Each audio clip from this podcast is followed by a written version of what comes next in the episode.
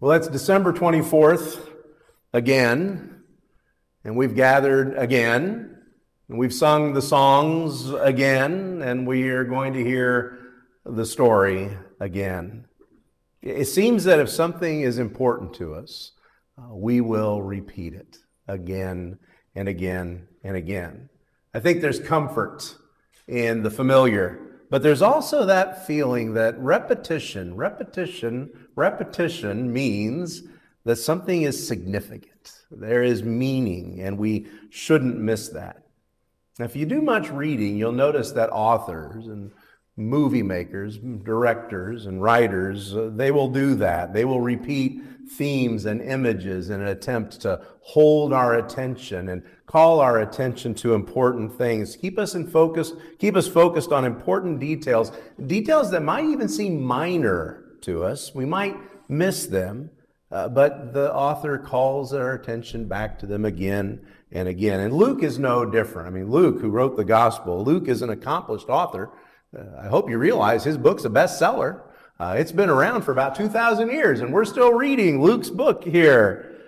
And there's this strange repetition in Luke's Christmas story, and maybe we've missed it, maybe we just haven't noticed it, but we're going to take a little closer look. We're going to be in Luke chapter 2 this evening, verses 1 through 20. Very, very familiar story to all of us.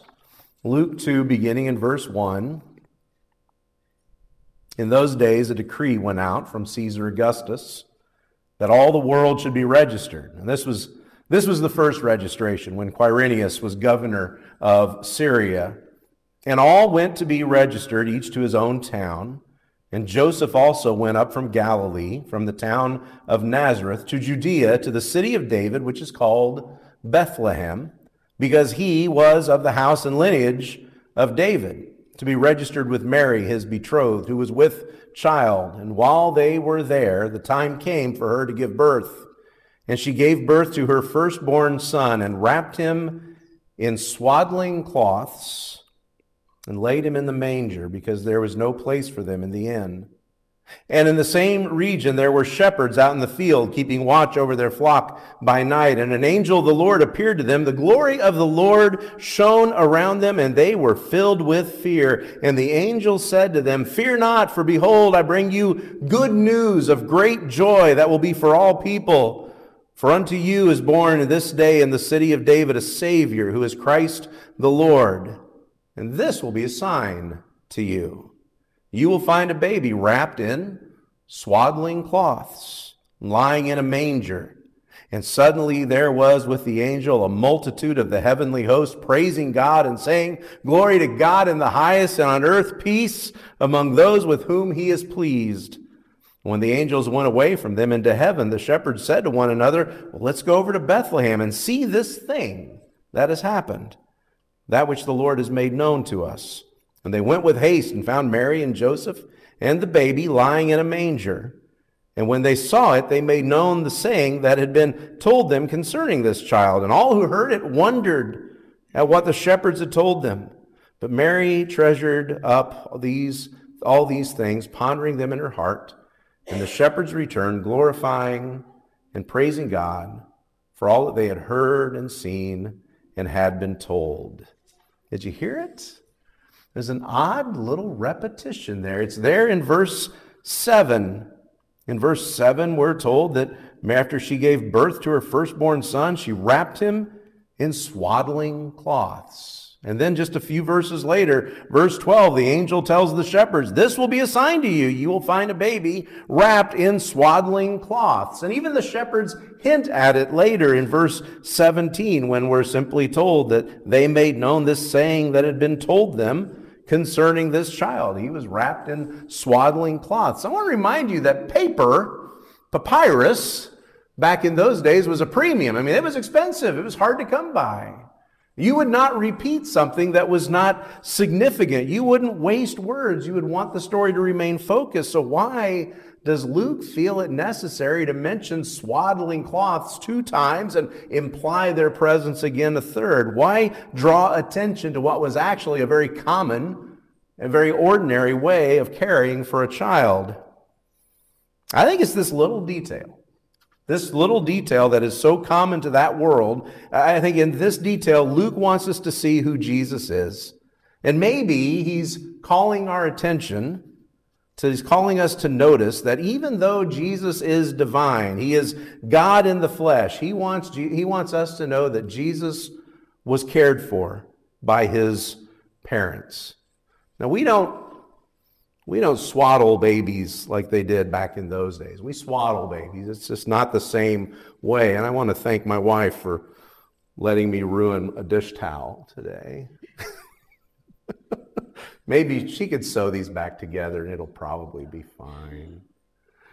You know, back then, uh, the way the way they swaddled babies back then was at birth. The baby was washed, the baby was cleaned, everything was taken care of, and then strips of linen would be wrapped around the baby. They would wrap the baby's arms and legs with strips of linen to keep the arms and legs still. The, the strips provided some warmth, some uh, some comfort for the baby. They made the baby feel secure. And as an infant, Jesus, God in the flesh, needed that. He needed to be felt, made to feel secure. God needed to be swaddled. God needed to be to feel secure, knowing that he was loved. There's a contrast in your Bibles, by the way. It's a very stark contrast in Ezekiel chapter 16. In Ezekiel chapter 16, God is voicing his rejection of Israel. Israel has failed. They have sinned. They have broken covenant with God. And God wants to remind Israel of where they came from, what their origin story is. And so he tells the story of how he found Israel. He found this nation when it was just an infant.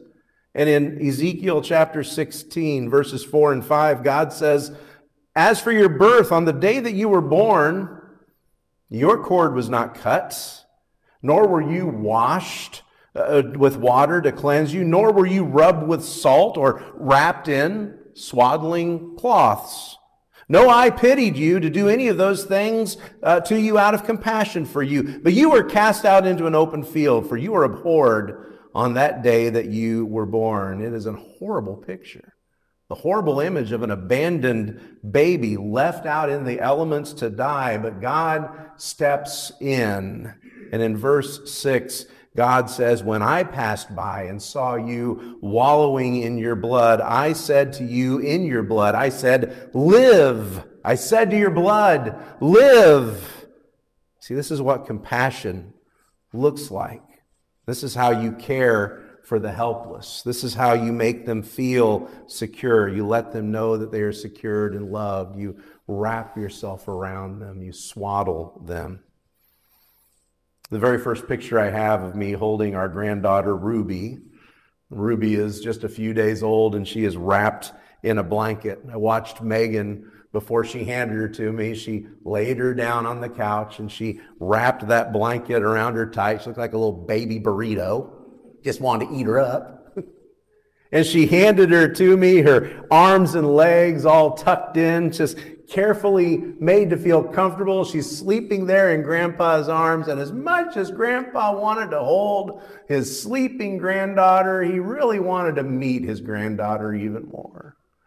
And so I reached up and I loosened up that blanket that had swaddled her and made her feel so comfortable. I reached in and I pulled out her foot and I took off the sock or whatever else was going. I got to those toes and grandpa started tickling her a little bit because I wanted to meet her. I wanted to see what this baby was like. But you know, watching Megan wrap her up, I saw I saw my daughter loving her daughter. This is the detail that Luke brings out again and again that Jesus, as a child, Jesus was loved. And I think that's something Luke wants to see, wants us to see here. That's why we have this repetition. There might be more, though, because it's not just that Jesus was cared for by his parents, but in his need for care, Jesus shares our needs Again, it's just an odd detail to have to repeat because every baby that was loved, every baby that was cared for was swaddled. But I suspect that Luke doesn't want us to miss that this baby, even though he is divine, he's human. He's one of us. He shares our needs. You know, Paul will later write in Philippians chapter 2, verse 7, a passage we're going to look at tomorrow morning. Paul will write of Jesus, he was born in the likeness of men, born in the likeness of us. He shares our nature. Jesus is one of us, so he knows our needs for comfort also. He knows our needs. He feels our pain. And I think this detail here might help us realize that Jesus is not distant from us. He's not unfeeling. And although we might be tempted to think of God or a king as someone who lives a different kind of life and doesn't understand us and doesn't have the same needs as us, uh, that's not something that Luke is telling us about Jesus. Jesus knows your need. He understands your pain. You know, among the books that are not part of your Bible, among those other holy books that were written a long time ago, there's a book called The Wisdom of Solomon. And in that book, in the Wisdom of Solomon, chapter 7, verses 6 through 8, Solomon, or whoever writes this to voice it as Solomon, Solomon says, I was nursed with care. I was nursed with care in swaddling cloths for no king has a different beginning of existence. There is for all one entrance into life and one way out. There is for all one entrance into life. Solomon says, I was swaddled just like everyone else. Jesus shares that entrance. He's been through what we've been through. And we can't forget that. And so Luke feels the need to repeat it again and again. The Bible, in fact, reminds us again and again. Hebrews chapter 4, verse 15 For we do not have a high priest who is unable to sympathize with our weakness, but one who in every respect has been tempted as we are, yet without sin. Whatever your weakness, Jesus understands. He feels that with you. In the very next verse, Hebrews chapter 4, verse 16, let us then with confidence Draw near to the throne of grace that we may receive mercy and find grace to help in our time of need. You can have confidence that He hears you, has grace for your need. I think Luke repeats this detail so we won't miss out on who Jesus is. There might be another reason, though. There might be another reason he repeats this detail. I think Luke reminds us of swaddling cloths again because he's always, he is always pointing us to the cross. And he's showing us Jesus' gift in giving his life for us. Luke's gospel is, a, is interesting in that in its contrasts. Luke likes to compare things and contrast things. Sometimes we obscure those contrasts with some of our traditions that we have and some of the ways that we read our Bible. Verse 7 here in Luke chapter 2, we read that, that Jesus was laid in a manger because there was no room for him in an inn. And you and I get this idea that the Holiday Inn there in Bethlehem had a no vacancy sign and they got turned away and there was an innkeeper and he says, No, you can't stay here. The problem is the word that we translate in there, it doesn't actually mean inn. It means guest room. More properly, it means upper room.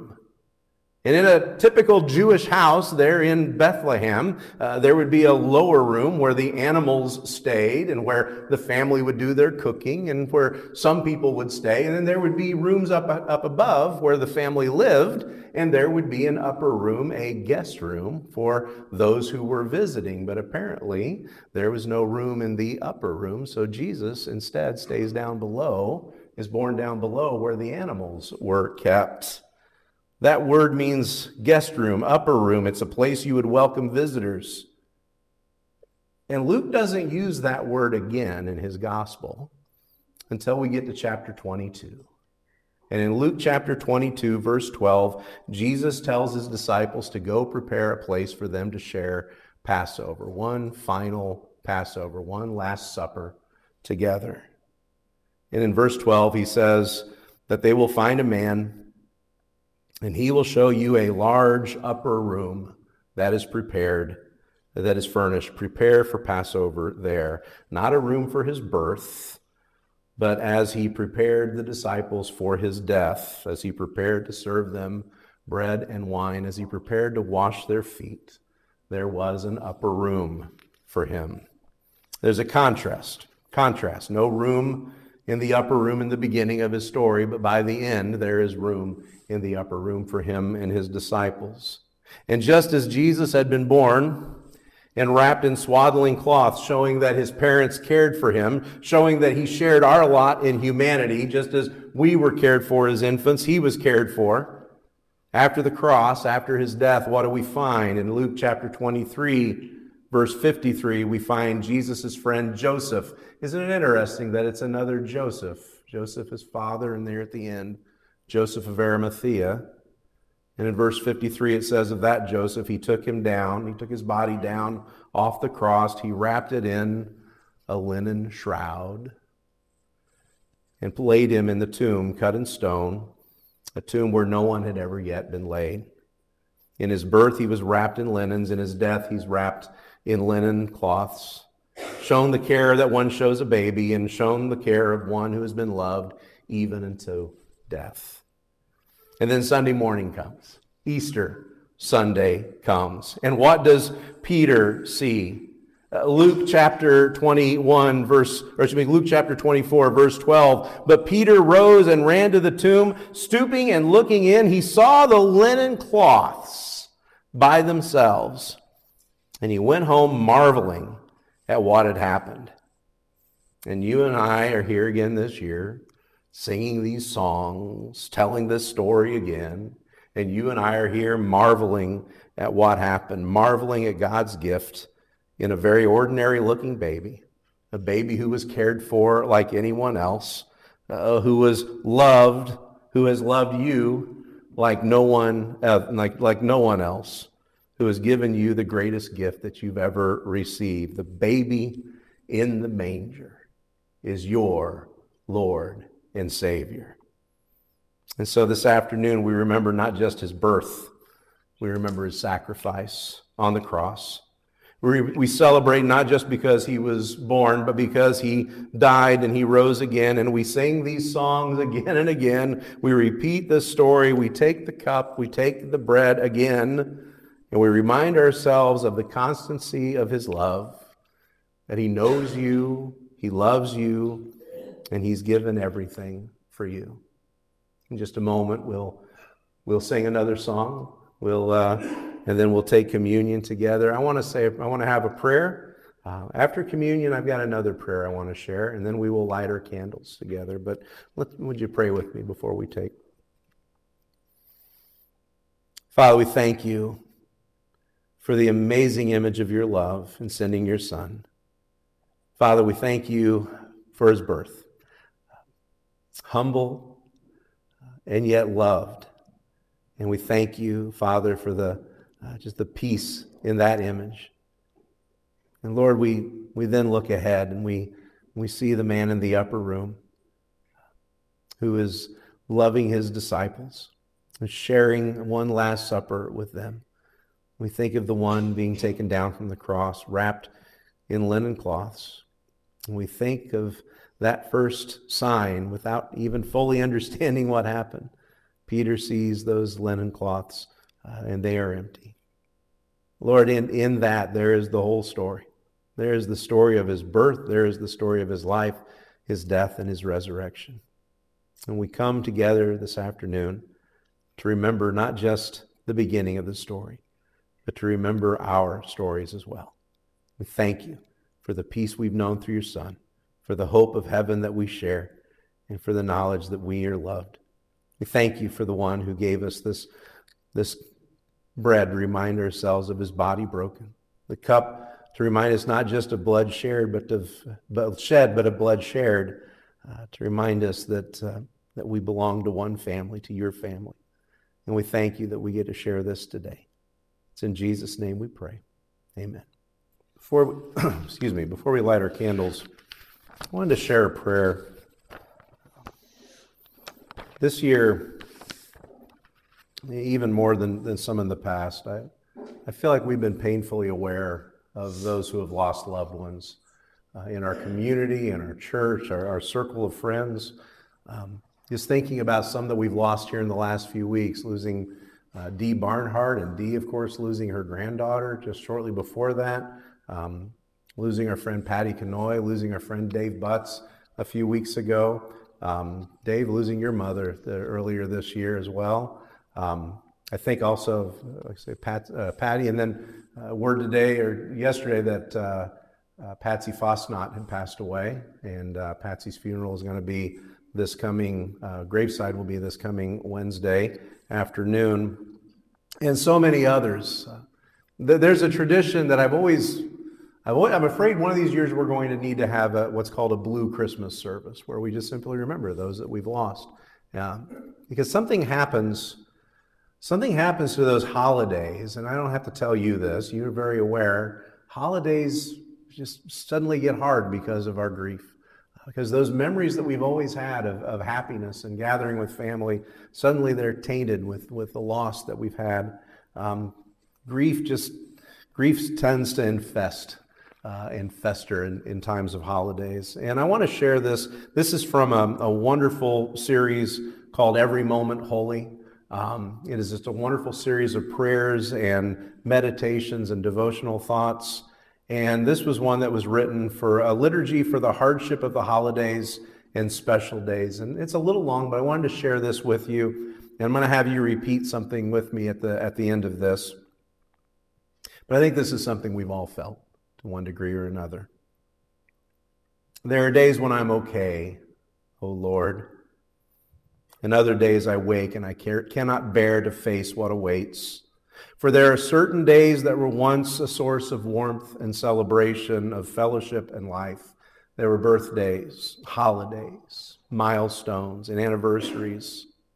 Those calendar squares, once colored by light of bright expectation, now hold an inverse ache of their former delight. Even as I am learning again to take forward movement of daily life in strides, sometimes these special days arrive and they jar me from my newfound rhythm. Past and present overlap, heart and memory feel displaced in time as a shipwrecked sailor nearing land, swept again to sea by receding tides, I'm suddenly pulled back to that first sadness. And sometimes I feel too wearied and weighed down and weak to navigate another day so marked by loss. Oh God, so inside out, so incomplete, so filled with the inescapable presence of an inescapable absence. Oh Christ, save me from the pain of holidays and special days. Save me from this pain, or meet me in it and save me through it. Either spare me this harsh echo of heartache, O Lord, or shepherd me now through the very living of it, through the resurgent tears, the returning memories, and the reawakening weight of that day that once dawned so pregnant with joy. Hold me close, O Christ, and show me your face, even in this place of lingering loss. Even in this season that has become a receptacle of past sorrows, amidst my weeping, let sweeter memories resurface. Buoyed by deeper joys no sorrow can suppress. Let me draw upon this day's former delights so that old happiness and heartbreak are laced and intertwined with new hope and fellowship and beauty. Lead me, O Lord through this layered confusion of celebration and lament of things present and things past, let me make this day a new thing. Though holidays might be hard days, O God, by the movement of your mercies, may they also become holy days. Teach me again and again to entrust to you my many griefs, and often as these unavoidable days uncover and reveal them.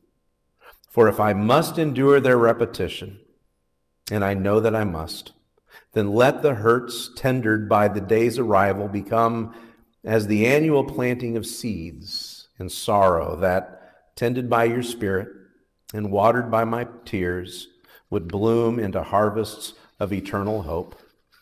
Indeed, let me learn year by year, O Lord, how this long pain might be transformed into the groanings of a faith actively yearning towards a glorious and certain resurrection. And today, let me learn again how your grace will always will be always sufficient to my needs, Your comfort sufficient to my sorrows, your presence sufficient to my loss. If you can repeat these words after me. Now lead me, carry me, and walk beside me through this day. O Christ, the shepherd of my sorrows. And in unexpected places, let us find joy. Amen.